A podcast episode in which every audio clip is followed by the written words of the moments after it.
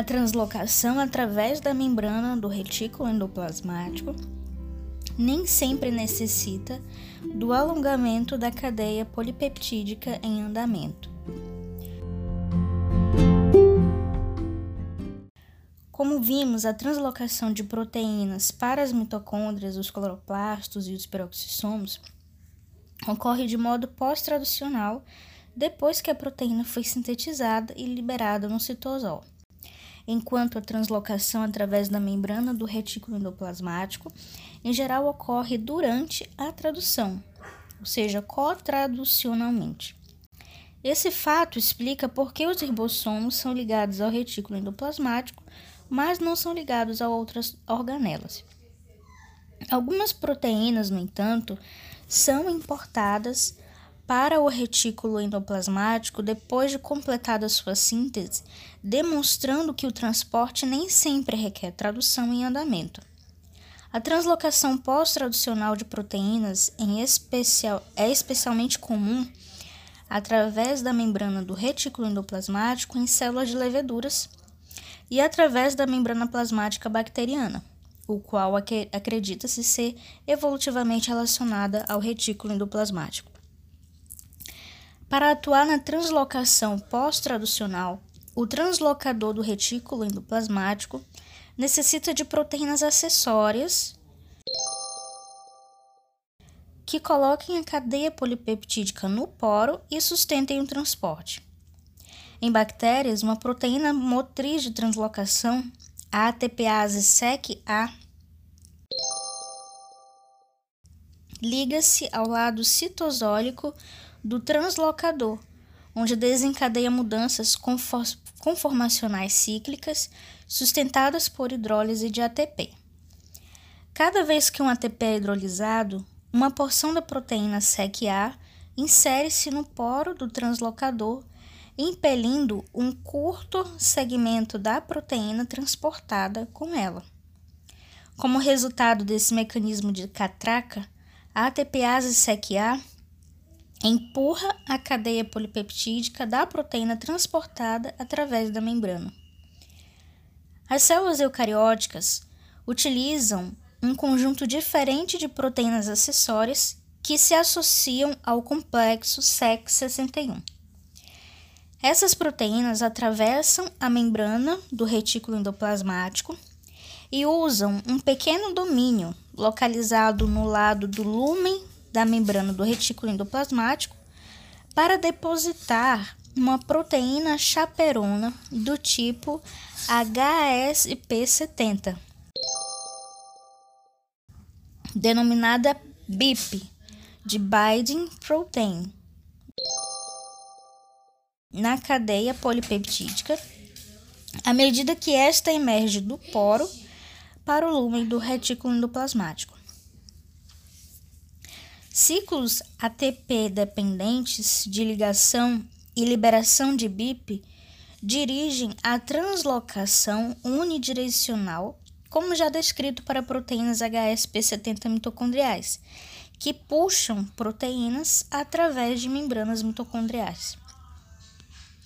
As proteínas que são transportadas para o retículo endoplasmático por um mecanismo pós-traducional são primeiramente liberadas no citosol onde se ligam a proteínas chaperonas, evitando o seu enovelamento por ligação, como discutido antes para as proteínas cujo destino são as mitocôndrias e os cloroplastos.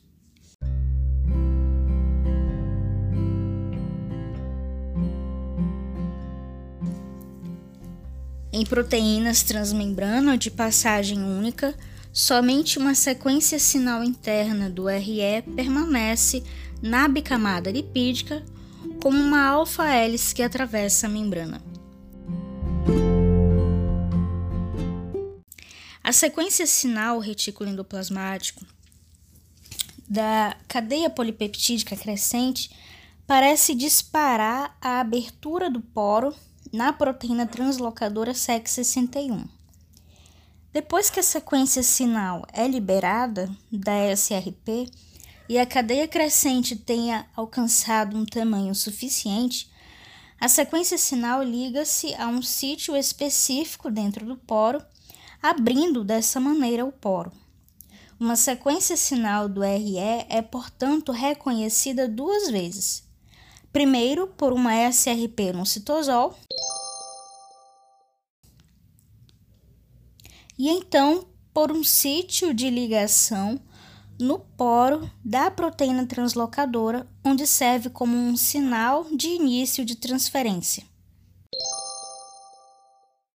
Ou peptídeo de início de transferência, que abre o poro. O reconhecimento duplo pode auxiliar assegurando que apenas proteínas apropriadas entrem no lumen do RE. Enquanto ligada no poro de translocação, a sequência sinal está em contato não apenas com o complexo SEC61, que forma as paredes do poro, mas também ao longo da linha de junção lateral com o centro hidrofóbico da bicamada lipídica. Isso foi mostrado em instrumentos de ligação química, nos quais a sequência sinal e cadeia de hidrocarbonetos de lipídios foram covalentemente unidas. Quando a cadeia polipeptídica nascente tiver crescido o suficiente, a peptidase sinal do, RE cliva a sequência sinal e a libera do poro para do poro na membrana, onde é rapidamente degradada a aminoácidos por proteases na membrana do RE. Para liberar a sequência sinal na membrana, o translocador abre lateralmente ao lado da junção.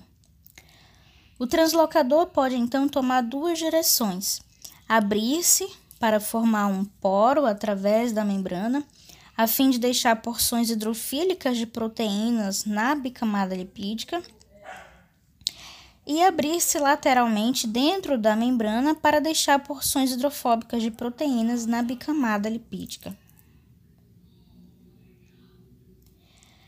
A saída lateral do poro é um passo essencial durante a integração de proteínas transmembrana.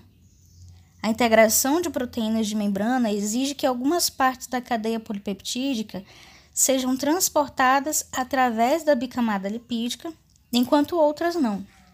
Apesar dessa complexidade adicional, todos os modos de inserção de proteínas de membrana podem ser considerados como simples variantes na sequência de eventos descrita antes para transferir uma proteína solúvel no lumen do RE.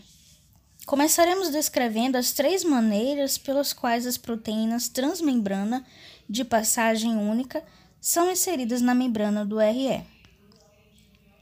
No caso mais simples, uma sequência sinal N-terminal inicia a translocação, como uma proteína solúvel, mas um segmento hidrofóbico adicional na cadeia polipeptídica interrompe o processo de transferência antes que a cadeia inteira seja transportada.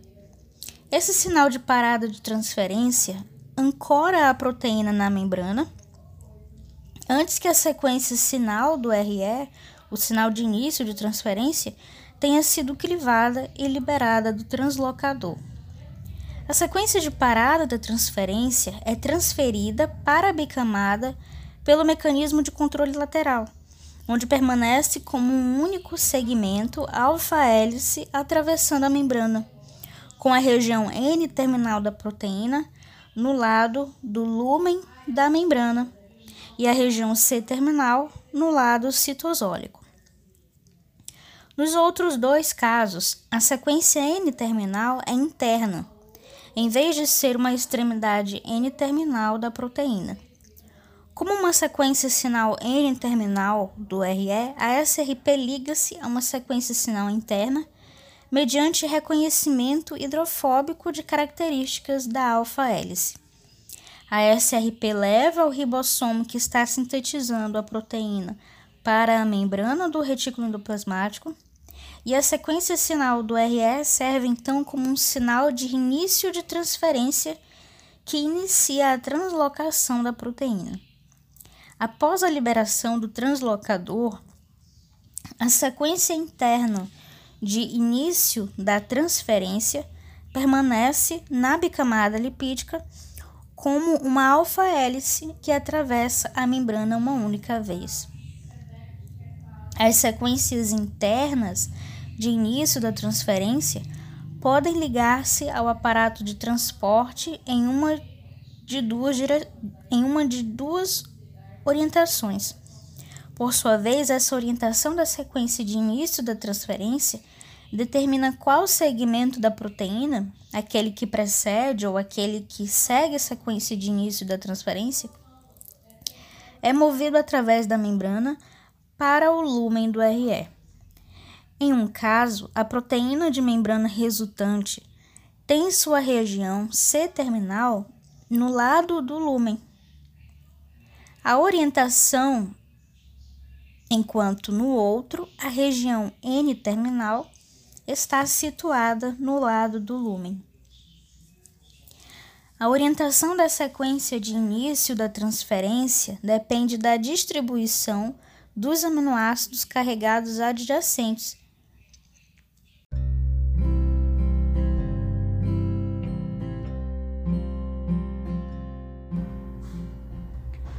As combinações de sinais de início e de parada da transferência determinam a topologia das, das proteínas transmembrana de passagem múltipla.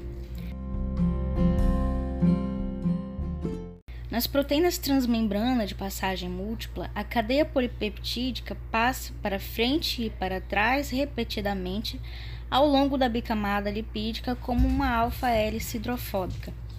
Acredita-se que uma sequência sinal interna sirva como um sinal de início de transferência nessas proteínas para iniciar a translocação, que continua até o translocador encontrar uma sequência de parada da transferência.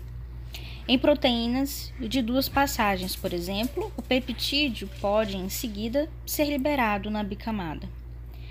Em proteínas de passagem múltipla mais complexas, nas quais muitas alfa-hélices hidrofóbicas atravessam a bicamada, uma segunda sequência de início de transferência reinicia a translocação mais adiante na cadeia polipeptídica até a próxima sequência de parada no transporte, induzir a liberação do polipeptídeo e assim por diante para posteriores sequências de início e de parada de transferência. Sequências sinal hidrofóbicas de início e de parada de transferência agem para corrigir a topologia na membrana, trancando-as como alfa-hélices que atravessam a membrana. E elas podem fazê-lo em qualquer direção. Sabe-se que uma dada sequência sinal hidrofóbica atuará como uma sequência de início ou de parada de transferência, dependendo da sua localização na cadeia polipeptídica, uma vez que sua função pode ser trocada pela mudança da sua localização na proteína, utilizando-se técnicas de DNA recombinante. Assim, a distinção entre sequências de início e de parada de transferência resulta principalmente da sua ordem relativa na cadeia polipeptídica crescente. Parece que a SRP inicia procurando por segmentos hidrofóbicos na região N-terminal de uma cadeia polipeptídica desnovelada e prossegue em direção à região C-terminal, na direção em que a proteína é sintetizada. Reconhecendo o primeiro segmento hidrofóbico apropriado para emergir do ribossomo, a SRP ajusta a matriz de leitura se a translocação é iniciada, o próximo segmento hidrofóbico apropriado é reconhecido como uma sequência de parada da transferência, induzindo a região intermediária da camada da cadeia polipeptídica a passar pela membrana. Um processo de varredura similar continua até que todas as regiões hidrofóbicas na proteína tenham sido inseridas na membrana como alfa-hélices transmembrana. Uma vez que as proteínas de membrana sempre estão inseridas no lado citosólico do RE dessa maneira programada, cópias da mesma cadeia polipeptídica terão a mesma orientação na bicamada lipídica. Esse mecanismo gera uma assimetria na membrana do RE, no qual os domínios proteicos expostos em um dos lados são diferentes dos domínios expostos do outro.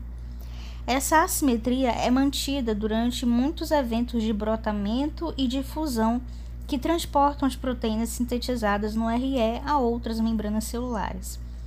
Assim, a maneira que uma proteína recém-sintetizada é inserida na membrana do RE determina a orientação da, membrana, da proteína em todas as outras membranas.